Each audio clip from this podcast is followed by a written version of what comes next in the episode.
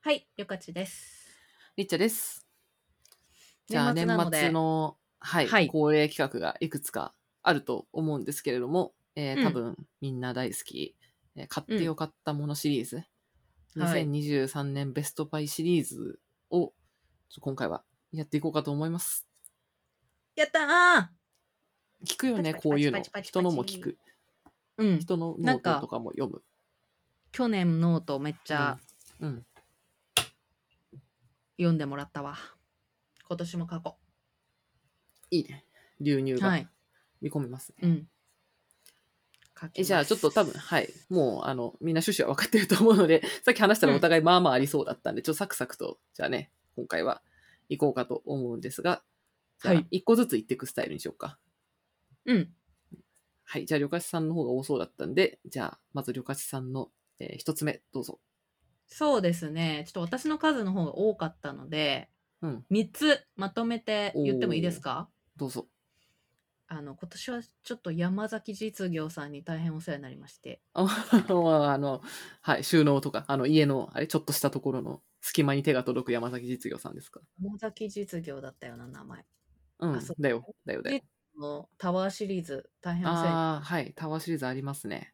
はい。で、これで、こまごまとした、うん悩みを解決しまして、1つ、うん、つ目はですね、うん、あのドライヤーかけをつく買いまして、あのドライヤーってなんか不思議な形状をしていてなんか洗濯機の上にデローンって置いてたんですけど、うん、ずっとなんかこれだらしない見た目だなって思ってたんですね。それをなんかあのこうなんていうんですかねこの字のハンガーみたいになっててその下にハンガーを、あのドライヤーをかけられる山崎実業さんの素晴らしいアイテムがありまして、それをあのタオル掛けのところにあのぶら下げて、うん、こうカチッてこうドライヤーをかけれるようになったので、うん、すごくなるほどよかったなとよく思い思い出したねそれベスト バイでそう そういうの私全然思い出せないんだけど。あ、うん、本当ですか、この間はあのここ最近ちょっとこういう今年はちょっとこういう家をちょっと良くするというのをやっていたので。うんうん、はい、という感じとあとはそれを付随して、うん、あの山崎実業さんタワーの同じような鍵入れと、うん、あと私はスマホ廃人なんでスマホスタンドっていうのをか、うんうん、部屋中に置いて、うん、部屋中にあの、はい、まず風呂で折りたたみ式でこうんあのハサミみたいになっててそれを広げると風呂の上で、えー、スマホもスタンドになるわペットボトルも置けるわっていう、うん、ミニテーブルを買ってしまってこれでお風呂の中でスマホでドラマを見れるようになりました、うん、なるほどはいちょっと山崎実業シリーズですねあとそうです付属付属してガンガン言っちゃうと、うん、あのキッチンにもスマホスタンドを置いて皿洗いの時にポッドキャストを聞けるようにして、うんうん、であのモフトああ私がスマホのずっと押し続けているモフトはいスマホ、あれの,、うんうん、あの iPad バージョンで後ろがシールになってるものがありまして、はいはい、それをあの洗面台の横の壁に貼って、うん、あのドライヤーしながらもスマホを立てかけるスタンドも作りました、うん、家中にスマホの何置き場所が散在してるんだねはいだから風呂に入っててもドライヤーかけてても、うん、皿洗いしててもスマホをも、スタンドで立てられるようになりました、という私逆にスマホ側にこのモフトのさスタンドつけてるからさどこでも別に立てるからなんかその場所にはスマホスタンドないんだけど、なんか、あなのその場にあった方がさ、あれなのかな、うん、便利なのかな。なんかスマホのその後ろについてるのが、うん、気に食わないんですね、私はなんか。あ、そうなんだ。はい。そのままでスマホ持ちたいタイプ。そうです。なるほど。なんなんか、なぜか忘れちゃったんですけどどずっとそれを使ってないので。はい。なので、ちょっとひたすらいろんなところにスマホを立てかけるスタンドを貼り付けております。うん、という話実業タワーシリーズは鉄粉ですね。わかる。いや、ほんまに。うん、あの、そろそろあの、あれですね、月曜日のかと、日曜日のがっちりマンデー、月曜日か、うん、特集した方がええよ、山崎実業。ああ、やってそうだけどね。どうやって日曜の企朝画ですねしてんだうん、日曜の朝か。確かにすんごいかゆいところに手が届くよね。そう。私もなんだっけ、キッチンどペーパーホルダーと、あとなんか玄関のドアの裏にくっつける、なんか、何ちょっとしたトレイみたいな。鍵入れマグネ超超私強それ力持ってるあ、それかな超強力マグネットのやつ。あとマスクねホルダーもそこに確かつけたかな、コロナの頃に使ってうまやす。ば。山崎実用でぜひ検索してくだ さい。 はい。はい。 1個目でした。 1個目。えじゃあはい私の1個目は、あ私は基本的にこれ買っ、あの買って結構生活が変わるレベルのやつじゃないとあまりあのベストバイに 入れないお入れないというあの結構なそれなりの審査基準があるんですけどで、うえっと、それが変わり幅がでかい順にいきます。で1番はあのこのポッドキャストで話したんですけど ICL ですねあの目の手術あー眼内コンあタークトレンズそう買いってうよのかもったとかい入るうもんなのかちょっとわかんないんだけど、うん まあ、 まあ、やって、うん。まあ、やっ一てよ応かった金額はね、数十万かかるんで、なかなか高いんですけど、ICL ね、あの、その後どうなりましたかっていうお便りね、実は2つぐらいいただいてたんですけしど、てた、確かに。うん2月かな多分2月頃に、あの、手術の次の日とかに、 ポッドキャスト撮ってあげたやつがね、あるんだけど、 いあのつもタイムリ そうそうそう。 ー。その後、はい、あの、結構経ちまして、やっぱね、いや、高いけど、金額は高いけど、やっぱりね、圧倒的良かったですね。でで周りのやってよかった人も、あやった人もみんな言ってる。で、まあ何がいいかというと、うんまあ、まあ単純にそのコンタクト生活を長年送ってきて、まあそれがなくなるとやっぱ朝起きた瞬間とか寝る時とか、こうちょっと昼寝しちゃったとかにこう、いちいちメガネとかコンタクトとか考えなくていいのが、まず、もう超ストレスフリー最高なのと、うんうんう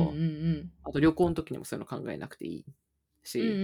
んまあ、あと、ちょっとなんか多分視力良くなったから、まあ、かうん快適に遠くが見えるっていう、すごいね、うんプリミティブなんだけど、めちゃくちゃ便利だなっていうのが、やっぱありますね。うんなるほど。で、さらに、ちょっとこれは、あの、私ちょうど今年、その、出産したから、それもすごいでかくて、出産前にややってよかったことナンバーワンだなと思ってて、なんでかっていうと、そのさ、入院もそうだし、その子供生まれた直後って、本当にさ、夜中もさ、3時間、2、ん3時間おきとかでめちゃ起きるわけよ。とか確か、にその、うんまあ、その妊娠中もあんま寝れないし夜中に目覚めるから、うんで入院してる間もなんかもう朝も夜もないわけよこう生活が。あでだ 大体産後しばらくはそのなるほど朝も夜もない細切れに起きて寝てみたいなーなんかいつかうんうんうんらが朝みたいな歯磨きするタイミングないみたいな感 じの生活なわけよ。おーでうん隙間があれば寝るみたいな。っていう時にこれがコンタクトうんメガネだと結構しんどいなって思ってて。確かにうんで、ICL その前にやっといてマジでよかったって思ったんで、うんはい、これはもうナンバーワンですね、今年の。なるほど。確かにそんなに大きく変わったってあるかな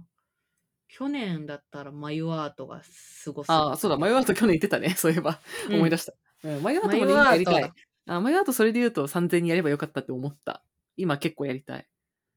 そのそういう朝もめちゃめ夜もない時にうん、一番役立ちそうだなって思ってる。マヨアートさえあれば、なんか、うん髪もあのショートだし、なんか別に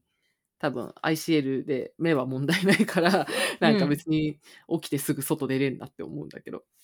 そうですね。もうほんとうんそうですよ。うん眉毛があるだけで、寝起きから次や週りたいなうん。いいね。これは人生が変わります。うんはいそれで言うとじゃ本あ当次に、そうね、私はあんまり今年こ人生が変わるような買い物を確かにできていない気がするんですが、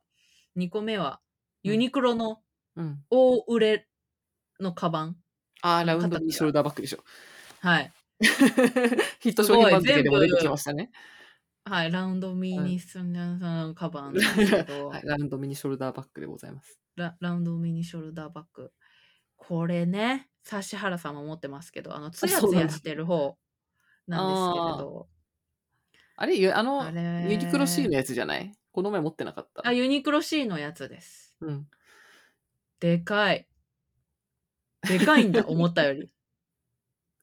もう、結構入るよね。なんか、さんに350のみうんペットボトルを入れても、まだ財布も入れば、何でも入るんだ。一、泊ぐらいになったら泊まれそうなんだ。マジでそんなと入いるうのぐらいのでかさなんだ。うん。靴下とパンツぐらいなら入れそうなんだ。うん、わかる。あのそうサイズで便利だよね。わかる。で、私はとにかく物をなくすんで、うん。手に持つとだからなんか言ってたね関わる人にはうん手に私に大事なものを持たせないでって言ってるんですけれど、うんもうそれをねなんかそのトートバッグだのなんだのじゃなくてこうショルダーで持てる喜びリュックじゃなくてリュックを肩が痛くなるから、確かに。もう半端ない喜びでございますずへっーとずずっとやってるうんうん。それでも生活変わってんじゃん。物をなくさなくなって、かなり頻度高いんじゃないで確すか。かにうんもう物をなくさない幸せな生活リュックでもないしリュックうんうん、で持っていくべきかなと思ったけどパソコンがないならもうラウンドバックでいいやということが増えましてもうねあの TikTok もあの物がこんなに入るドラえもんのリュックドラえもんのポケットみたいだってことでバズったらしいんですけれど、実感してる感じです商品番付の時時に私が確かそれを説明してるんですけどあちょうちょうどこの前ね WWD のポッドキャストを聞いてて、うんなんかファッション界のヒット商品番付を決めようみたいな回でもその話してたから、うんやっうぱん激流行りというかすごい量が日本中に流通してるんだなって思ってます。なんか今度のマリメッココラボ1月1日の、うん、入ってマたリメッね。コの柄のうんラウンドショルダーバッグ出てて、あヒット商品になるとコラボにも入るのねってすごいいやユニクロの戦略を見た気がしました。確かに柄を毎回こう変えていけばねもうずっとこすっていけるもんね。うん、確かに。でもわかるあのいカバンってさ、あの、うんあのサイズがちょうどいいっていうかさ、なんかうん別に A4 の書類を持ち歩くことって減ったじゃん、多分昔より。うん、だから、確かなにん。か、そう、そこまでは入んなくていいんだけど、うんなんか、でも500ミリのペットボトルは入ってほしくって、うんなんか、ペットボトルとかの傘ぐらいのサイズ、折りたたみ傘うんぐうんらいのサイズうんが入って、で、なんか、で、入り口がガバって開くみたいな、全部開くから入って、うんで、中に一つぐらいはポケット入っあってっていうの、なんか、あれが便利なんだよな。わかる。そうなんかその前に一瞬なんかバッグの小型化が流行ったじゃないですか。そうね。で何も入らないけどやっぱりああいうショルダーが得意だいいなと思った時にうん。 ちょっとでかくてだけどでかく見えすぎなくて何でも入るっていうありがてえバッグができ出ちゃいましたね実用性非常に高いでございます。おすすめだよ人生変わるよはいでしたはい。え、じゃあ私もちょっとそれに近いやつで言うと、うんえっとね、次はね、日傘。初めて人生でえ使った、今年。暑すぎて。暑いすぎて確かにそうですね今年なのるほど夏さ、死ぬほど暑かったじゃないですか。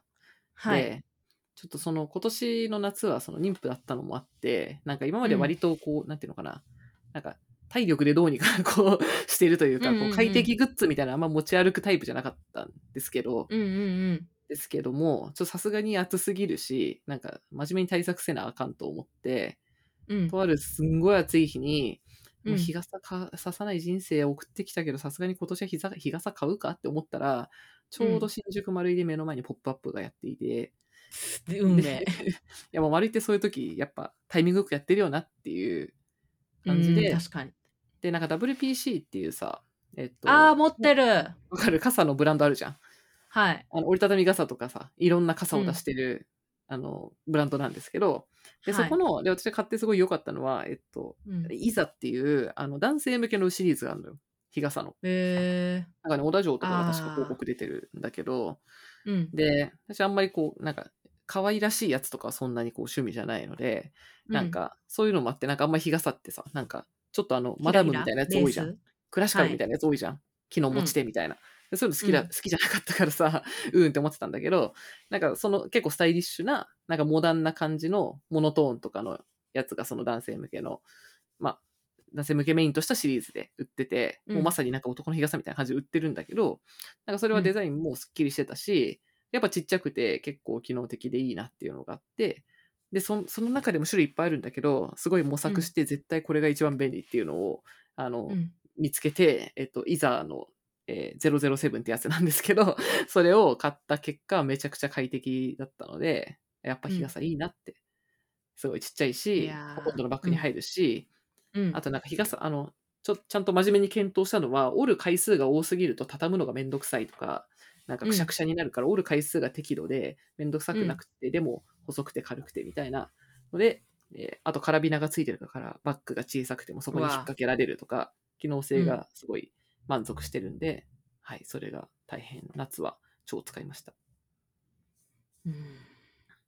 なるほど。あとちょっとまとめちゃう と、ちょっと私も3つぐらいまとめちゃうわ。このうん、 7個ぐらいあるうちの、なんか3つはその夏のお出かけシリーズなんだけど、うん一つがその日傘で、うでんもう一個は、えっと、これも本当に、あの、ウォーターボ、ただのウォーターボトルなんだけど、キントっていうところのウォーターボトルがすっごい良くって、うんあの、別に冷やし、冷やさない、ただのあのプラスチックのボトルなんだけど、ウォーターボトルも一回なんか追求し始めると、なんか飲み口が小さいと、こう中が洗うのがすごいめんどくさいとか、うんうんあのサイズがなんか縦に長いとカバンに入らないとかすごいいろいろあっていろいろ追い求めた結果、キントのプラスチックのウォーターボトルが一番良かったんでそれが すごい良かったっていうのとあと最後うん日焼け止め、でああ、なんかあのなんだっけ田中みやみな実が推してる日焼け止めうん。なんだっけなこれ名前忘れちゃったニベアだっけなビオレだっけな南いろんなものをしてんだよな、本当かどうかわかんない情報が流通して。あニベアだったニベアニベア UV ディーププロテクトケアトーンアップエッセンスニベアでした、うんなんだけどあーうん。なんかそれもすごい、あの、サラサラしてて、で、なんかちょっとだけトーンアップになるから、もうファンデとか塗らなくっても、もうんう、下地としてこれ1個でいいや、くらいの、ちょっとだけ肌綺麗になるから、うん別に何か予定ない日だったらこれでいいやっていう感じの、で、強い日焼け止め。なんで、うんもう夏はずっとそれを使っていて、はい、今年は本当に夏が長くて暑かったので、その夏の間、なんか完璧な婦人だ、これでって思って、すごい私は満足する していたので、この3つを選びました。なるほど。えー、じゃあちょっと私も暑い時にやってたものを押そうかな。何なん々かよ予定になかったけど。 予定ないやつ出てきた。うん、 まず、日焼け止めはうん私も WPC というのを使っています。で、日めっち焼けゃ止め小さいやつ。うんうんあ、日焼け止めじゃない。日傘日傘。うん。 WPC のうんめっちゃ小さくて軽いやつうんうん。を使っていまして、それはちょっとタイニーってやつかな。ー。へえ。あ、出てきこた、れはタイね、ニー。めちゃくちゃ小さい。軽いうんう。って感じなんので。あでー、なんかあぐの、ぐちょっにと四して角っぽいやつね。あ、そうです、そうです。うん。で、適当にあの、うん突っ込んでもうん。ぐちゃぐちゃにならなくていいっていう感じです。で、あと日焼け止めは、私は、うん、なんか、あの、手にベタベタつくのが嫌なんですね。あのわ、かる液体が。わかる。もう、なんか、しなんか塗った後にもう指と指の間から出てきて、なんでこれってなって、わかーりってすなぎるるのもわかりすぎ思うじゃない。ないですか。んなので、今年は私、スティック型をああ導、入しました。なんか言ってたね。うん、シーク型の話。今年からどんどん出てきてるあの、なんて言うんですかね石鹸みたいなうんうん。素材の、あのなんですかね日焼け止めで半分出ててこう、クリクリクリって回すと出てくる感じなので、それを持ったままグリグリグリグリグリって塗るとうん日焼け止めが塗れるああ、それ、ってえ、いそうれのさ、顔、顔にも腕とかにも使うので顔はドクターウーの日焼け止め、これ下地にもなる色付きのやつなんですけど、へえ。これはうんもう美美容赤もたくさん紹介してうんうる素晴らしい美容あの日焼けなる止ほどめ下地なんでそちらもうん押させていただきます。ああ、よかちめっち ゃ肌綺麗だから、これ説得力あるな。で見ようかな。そうなんですよ。皆さん、あのぜひ画面で見たことないと思うんですけど、りょかちゃんめっちゃ肌が綺麗です。はははトゥルトゥル母トゥのルトゥル母のスパルタ教育によって その話してほしいわ。本当に赤ちゃん肌だよね。そうなんです。肌は結構ねい何もやってないと思ってたけど意外と言ってみるとやってるって言われうん言うわんれるそうだと思う。ので、それはありますね。あとビタミン C も飲んで飲んでたりします。おうすごい。などちょっとその回、それ別の回でじゃあお願いします。あそうですねああともう一ついいですか日焼け止どめうっぞ。ていうかひ暑い日、うん白のあの涼しくなるあの冷感スミストみたいのが出たんですねへえ。ボディアイスミントボディミストっていうのがありまして、うん。うんまあい湿布みたいなうーん。なんかあの湿布の成分が入ってるんで合わない人はやめたメントールが入ってるんで合わない人は避けていただきたいんですけどうんうん。メントールが入っておりまして塗るとひ、うん。なんか湿布を貼ったみたいになるあ、スーってなるってことはいうん うん。なんで暑いけどなんかあの私は手に何かを持つとダメなんで扇風機を持ちたくなる 手時にはな何か持つと ダメ。はいはい。あのこのメントールを塗って出かけるとうん。めっちゃ涼しかったです。あ私同じ感じで、あの、プロダクトのドライシャンプー使ってるわ。プロダクトってあのワックスのさ、青いプロダクト。あの、えーコスメキッそチンとんなのあかるん行くだと売ってるんだけど、それもドライシャンプーって名前だけど、まあ、は発火、発火水みたいなことなのよ。うん、だから、あの、すごいスーってする。で、別に成分的にはなんか流さなくてもいいから、なんか、なんだろう、そう、すごい汗かいた後とか、ドライシャンプーだから、あの、なんかジム行ったりとかし、運動してでもすぐにはシャワー浴びれないみたいな時とかに、あの、髪とか、なんかうん、うん、頭とかにシャシャシャシャってやうんやるとすごいスーッとして気持ちいい。多分同じような感じ。暑い対策が今年は豊富ですね。暑かったから。いや、ほんと今年暑かったよね。なんかさ、一年、なんかさ、このベストバイさ、私たちいつもさ、あったかグッズの話してたじゃん、今まで。二年ぐらい 確かに確かに多確分ね、かに。 2年か3年ずっとあったかグッズの話してんだけど、うん、今日昨日の夜になんか確かに思い返してたら、え、でも夏長いんだよなって思って、夏を乗り切ることの方が重要だなってお思い始めた。なんか2024年はナイトアクティビティが流行るらしいですよ。そうなんだ。え、なんで昼なんか夜暑すぎるからってことうん、あー夜カフェとかあとクラブとか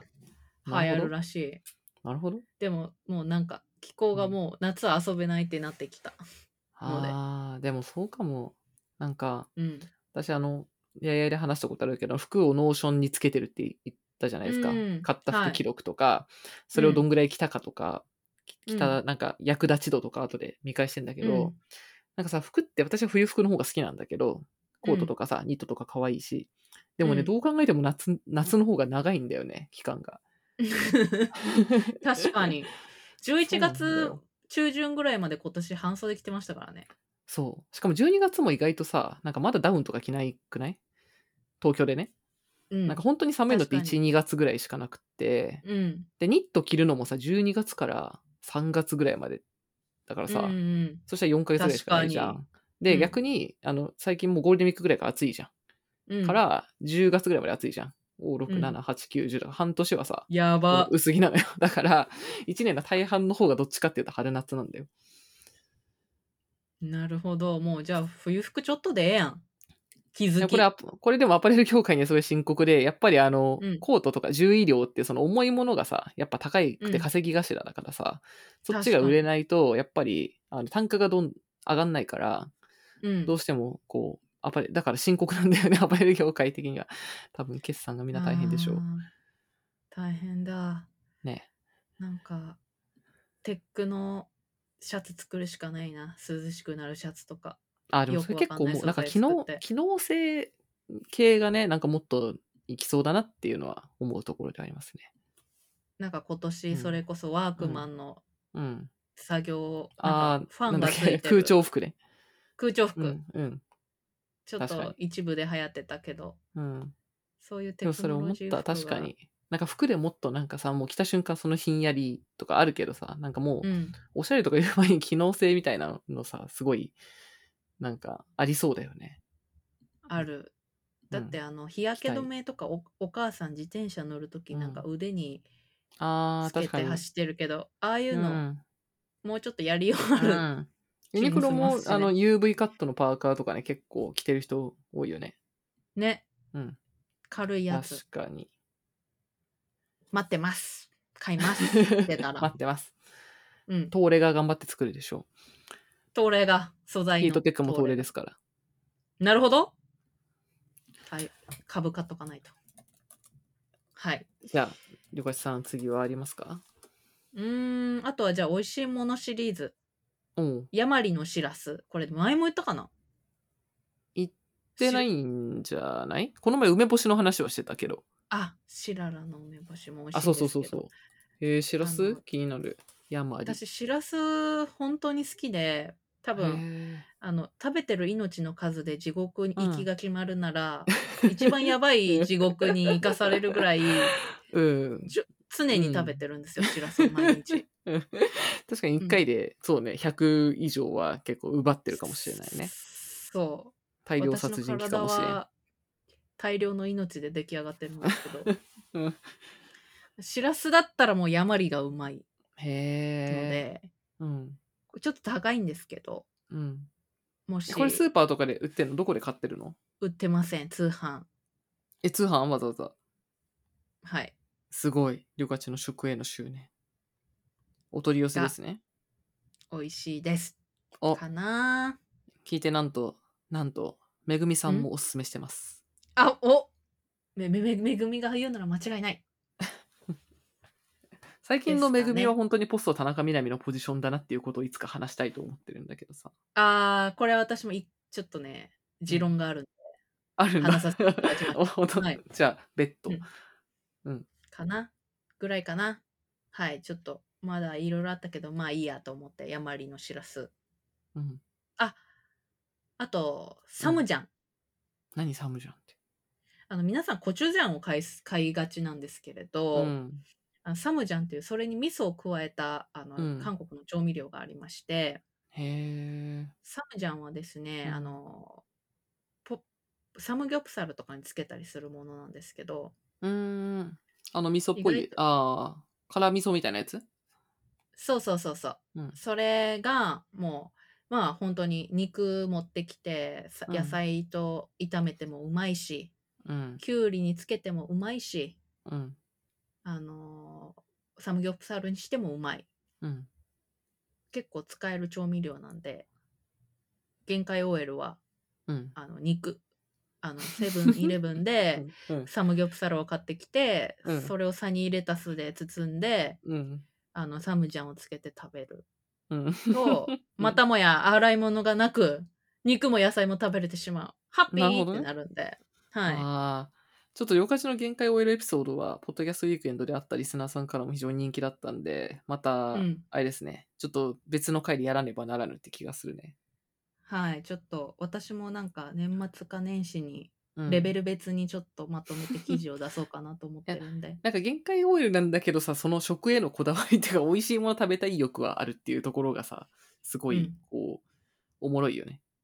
んそう、しかもできるだけ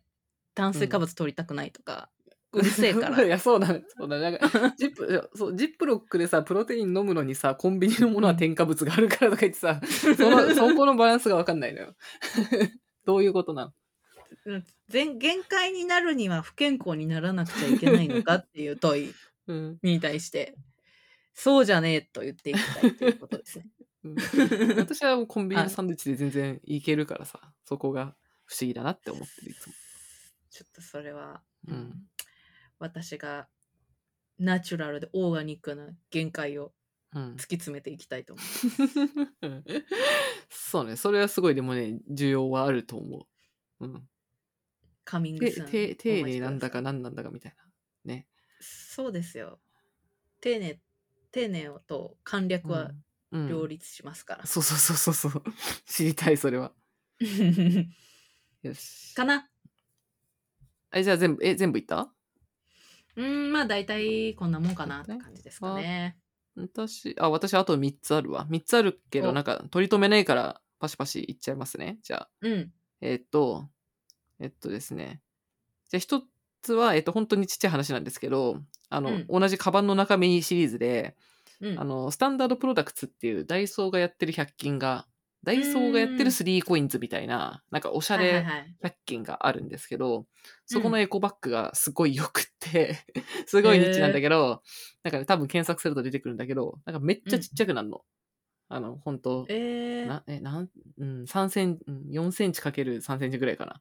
の、うんうんうん、にすごいちっちゃく畳めて、で、まあコンビニの袋ぐらいのサイズになる、うんうんあの、エコバッグで、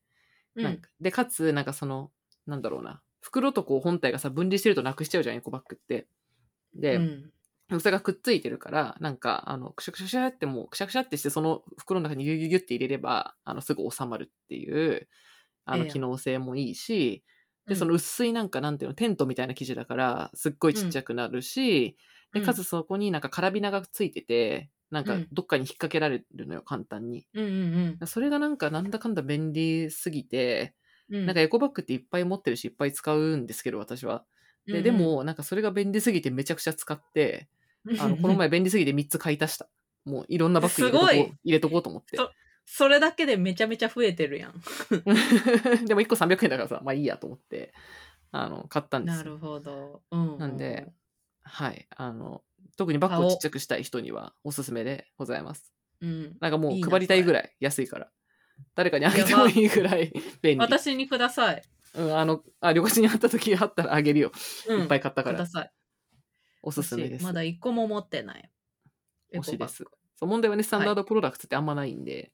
そう。まあ渋谷のうんマークシティの下とかにあります。渋歌舞谷と伎、町のアルタの下にもあっそっだかったんじゃないかなあそこにもあるのか。あと、えっと、銀座と、えっと、東京駅の地下あたりにはある、少なくとも。うーん。はい。いいですそれが一つで、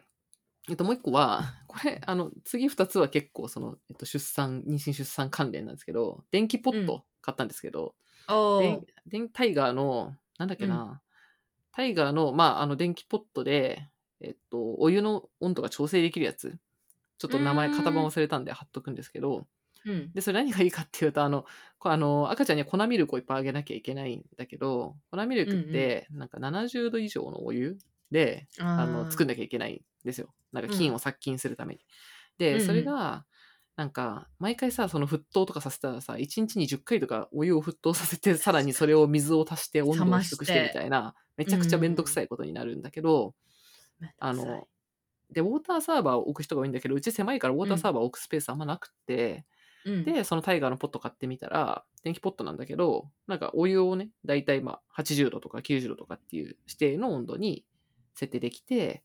だから一瞬でミルク作れるっていう、まあそれだけのニッチな、あれなんだけいど、やー、大事大事。うん、でも今まで電気ポットなかったからさ、お湯あお茶入れる時とかも毎回お湯を沸かしてたんだけど、なんか電気ポット常にあってお湯入れるとめちゃくちゃ便利だなっていう当たり前のことに気づかされ た今年の後あ半ー3ヶ月ほどでした。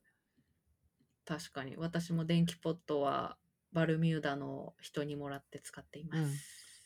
え、でもあのティファールみたいなやつじゃないケトルじゃない毎回沸あ、かす。そうです、そうです。あなんかそれじゃなくて常だにから保温されて70度るとかは。うん。あそうそう。だから常に保温されてるのがいいあー常のに。なるほどね。よ。ケトルはさ、1分とかでバーって沸かすじゃん。うん。で、あれも便利なんだけど、なんかその常に保温されてるから、なんかプシューとかもやんないであももう入れるだけ、でいい。そうよくって、で、それってさ、電気代どうなるんだろうって思ってたけど、タイガーの魔法瓶だから結構保温されてんのよ、ちゃんと。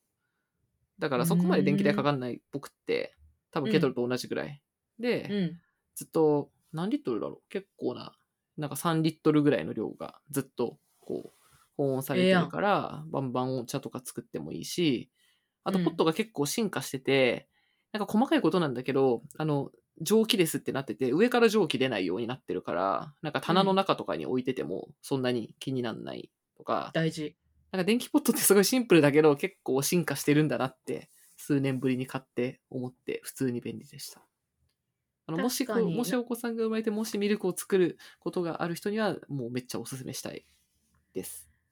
あとなんか、あれですね。あの、ウォーターサーバー買いたいけど、そこまで水飲まねえんだよな、みたいな話もよく聞くから。そうなんだよ。めっちゃそう。うん。なんかウォーターサーバーも昔使ってたことあるんだけど、うなん、か、まあ、まずまずウォーターサーバーってすごいでかいじゃん。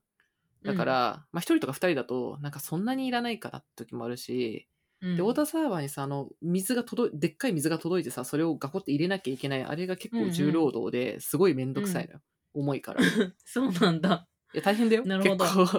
だってめっちゃ重いんだよえ。超でっかいさ、ポリタンクみたいなの確が。あの、水道直結型だったらいいけど、なかなかそれ工事必要だから、うん。大変だと思うんで、うんウォーターサーバーそこがめんどくさいのと、で、うちはなんかその浄水器はあったから、そのうん水道から出る水のその浄水側を使えば、一応浄水にはなってるのよ。水は。うんうんうんだからうんうん別に水道それを飲めるんだけどそれをただ温度を変えたいっていうだけだったからあの、うんポッ電気ポットがうち的には最適解だったなるほどね。私もちょっといいなと思った。みお茶いっぱい飲むから、一日。あそう私も結構家であのお茶もういろんなティーバッグ使ってさバンバンお茶うん。なんか23杯とかいろいろ飲むからそういうのにねすごい便利でした、でえっ、となんだっけいいですねあであと最後が、えっとこれもものじゃないんだけどあのセルフ写真スタジオ、韓国とかであさー結構あるじゃんうんうんうんうん。あの写真館なんていうのセルフセルフであのシャッターを押すさ写真スタジオって韓国ですごい流行ってさ日本にもちょっと増えてきてない手元でスイッチを押すと、パシャって撮ってくれるやつですね。そうそうそうう、んうんだうんか。ら写真ちょくち館ょみくあたいりますね。そうスタジオに行くんだけど、うんなんかこれ行ったことない人にね イメージ湧くからあれなんですけどこう写真館とか行くと普通はその家族写真とか撮りに行く時も、まあ、カメラマンさんがいてこうちゃんと白いバッグとかで撮って、で結構高いじゃないですか3万とかかかるじゃないですか、一回撮るのに。うんでうん。でそれセルフ写真スタジオはそのえっとし、まあ、その場所に行ってで白バッグとか、その小物とかを置いてあるスタジオなんだけどその反対側にはあの一眼のシャカメラがもうセットされていてでそこかうんうんうん、らあのシャッターがなんか自分で切れるみたいなそのリモコンボタンみたいなのを渡されて、で、うんなんかじゃあ15分どうぞとか何枚どうぞとかっていう、で15分でいくらですみたいな感じのスタジオなんだよ。でうーん。だからちょっとプリクラとなんか写真スタジオの中間みたいな感じなん確だかけにど確、かに。うん。で、韓国に友達と旅行に行った時に、なんかこれやりたいって思って行ったのみんなで。で、うんそしたらすっごい楽しくて、なんか、楽しい。やっぱその、なんかあい、向こうに人いないから逆にさ、緊張しないでやれるっていうか、うんうんうん。で、その子供たもいたから、その時大人後の子供に、みたいな 感じだったんだけど、うんうんなんかすごいわちゃわちゃしてさ、と撮るのがすごい楽しくって、で、子供たちも緊張しないでなんかすごい、あの、遊んでて、で、その体験自体も楽しいし、写真もすごい思い出になってすごい良かったんですよ。うんうんうん、でで、しかも安い。で、で、でなん、で、んその時は15いくらぐらいでした分。え、15分で結構10カットとか、その時は確か10カット取って、え全然1000円とか2000円とかそんなもんだった。え、全然違う。いいですね。うん。あその代わり別にすごいいい写真とかっていうよりは、まあ、なんだろう。まあ普通に見る分には十分だけど、まあスマホ写真ぐらいの画質とかクオリティだけど、でも全然それでいいかなっていう、別にデジタルでしか使わないし、基本。うんうんうんうん。で、韓国で行ったところは、なんかモノクロのかっこいい、あの、プリクラみたいな、その紙はいはいはい原本でもくれて、まあそれをなんか部屋とかに飾っとくとすごいおしゃれみたいな感じだった。うん。で、それを日本でも、えっと、なんか最終的にその、なんかマタニティフォトを撮ろうかなって思ったんだけど、でもさ、わざわざなんかそんなお金かいてすっごい撮りたいほど全然もう撮りたくなかったんだけど、ででも一応写真どうすなんか撮っといた方がいいよみたいな言うと言ってくれた友達もいたからどうしようって思った時に、でうち犬を飼ってるんでなんかうん犬も入れるセルフ写真スタジオっていうのを見つけて、え結構家からタクシーで行けるとこだったからうんそれで行ってあの家族と犬も連れて セルフ写真スタジオ行ってすごい。やってみたらすごいなんか犬が入れるってそもそも少ないからさ入れてすごい楽しかったしそれもでも15分で多分100カット以上なんかシャッター押しまくったから撮って。うん。え全然5000円とか、すごい安かった。5000円もしなかっ素た晴からな。しい。だからすごいいいなと思って、うんうん。なんかちょっとした友達と遊ぶとかの時に、なんか撮ってもいいと思うし、うん、やっぱその、なんか一行事さ、3万とかうん4万とかかかるとちょっとうってなっちゃうけど、なんかそういう写真残しとくことが簡単にできるっていうのめっちゃいいなと思ったんで、おすすめでございます。うん、うん。やばい、それで私は思い出した。どうぞ。誕生日私は終にわ、った。うん。誕生日にこうあ、それこそめっちゃ写真を撮ったことを。そうだ。あの、いバチバチにいけてるプロフィール写真になってたじゃん。はい。なんそうかだそれまであんまり写真を撮っていなくて、その前、2018年ぐらいの写真をずっと使っていたので、うん、うんなんかあれよかったね。あとピンクに髪の毛をしたら、すごい大きなクライアントに、あうのん PR で呼ばれて、大丈夫かなみたいな。 うん、ピンクの髪の毛だけど、みたいな、そういう結構トラブルなどもあり、なんか派手な髪で写真を撮らねばと思いまして、私の場合は、30歳っていうの、31になったんですけど、30代の写写真を撮っておきたいと思ったのもあって、うん、早川ゴミちゃんにうん、お願いして、全部うんうんアレンジをしてもらいました。で、まあ3うん万ぐらいからいけるって言われたんですけど、うんまあ、最初だし一生懸命10万円ぐらいかけて写真を撮ったんです。えー、すそれごいは。ゴリゴリだ。でも全部コンセプトもうん。作ってうんなんかそのコンセプトに合わせたスタジオとかもオリエン資料をゴミちゃんに作ってもらって、すごい、めっちゃ楽しそで雑誌に載ってるカメラマンさんに写真を撮ってもらって、あのテレビの芸能人とかがやをやってるメイクの人にう。すご い。写真を めちやっゃて、もらもう、メイクをやプってもらロ、ってプロの夫人で揃えてるじゃん。うん。はい。でうん。川上恵美子美恵子みたいになりたいをテーマにうん わかりやすい。コンはセいプ、トが明確。写真をうん2パターン、3パターン撮ってもらったんですけどうんうん。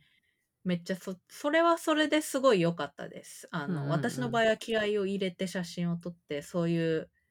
コンセプトメイキングをしてくれるディレクターも入れて、うん。なんかその私は結構企画とか作るのはテキストで作るしか、うんあとアプリとかのディレクションをやったけどそういうクリエイティブなディレクションを見たことなかったからうんうん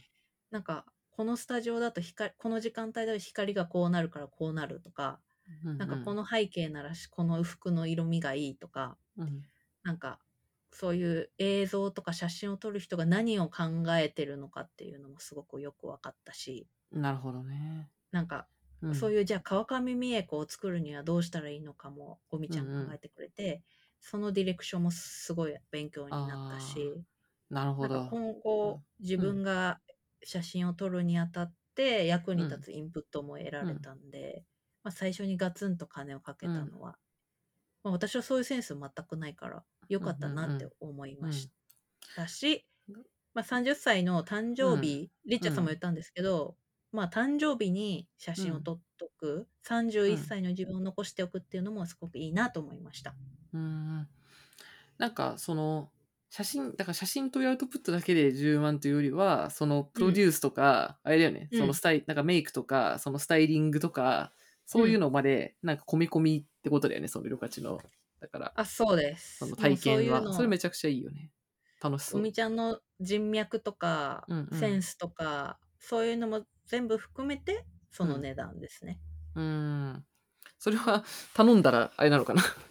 ともお友達だったらあれなのかしらあなんかやってくれたりするどのうかなしらんだろう。なんかでもそういう仕事やっていきたいとは言ってたからスケジュールとかが合えばうんうんやってくれるんだと思いますけどね。あれ旅館この件なんかノート書いてたっけ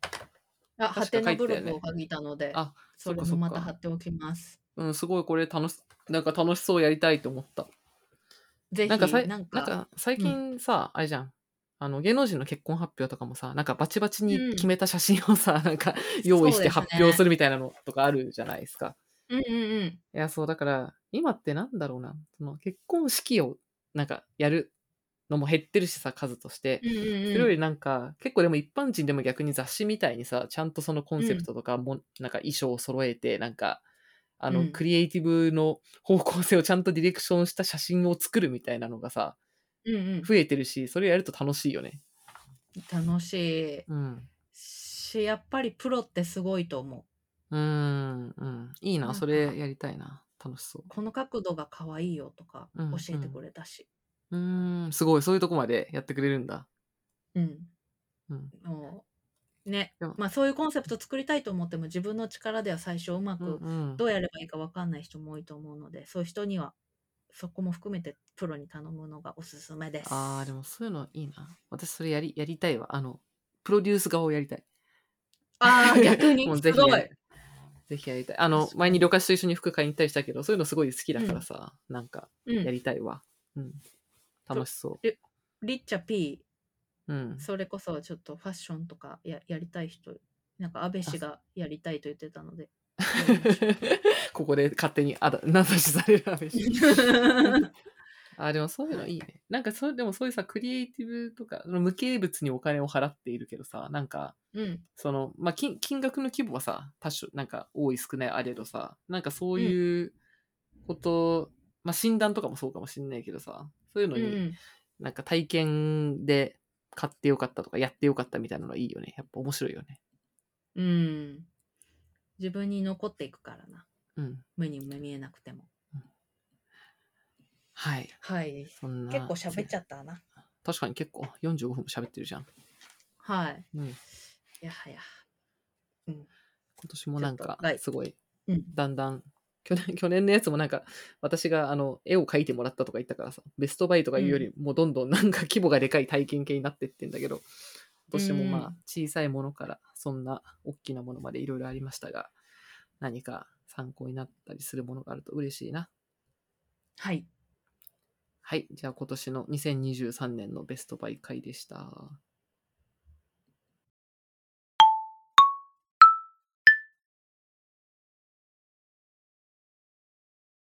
やいやいラジオではお便りを募集しています。概要欄に Google フォームを貼っているので、そちらから質問をお送りください。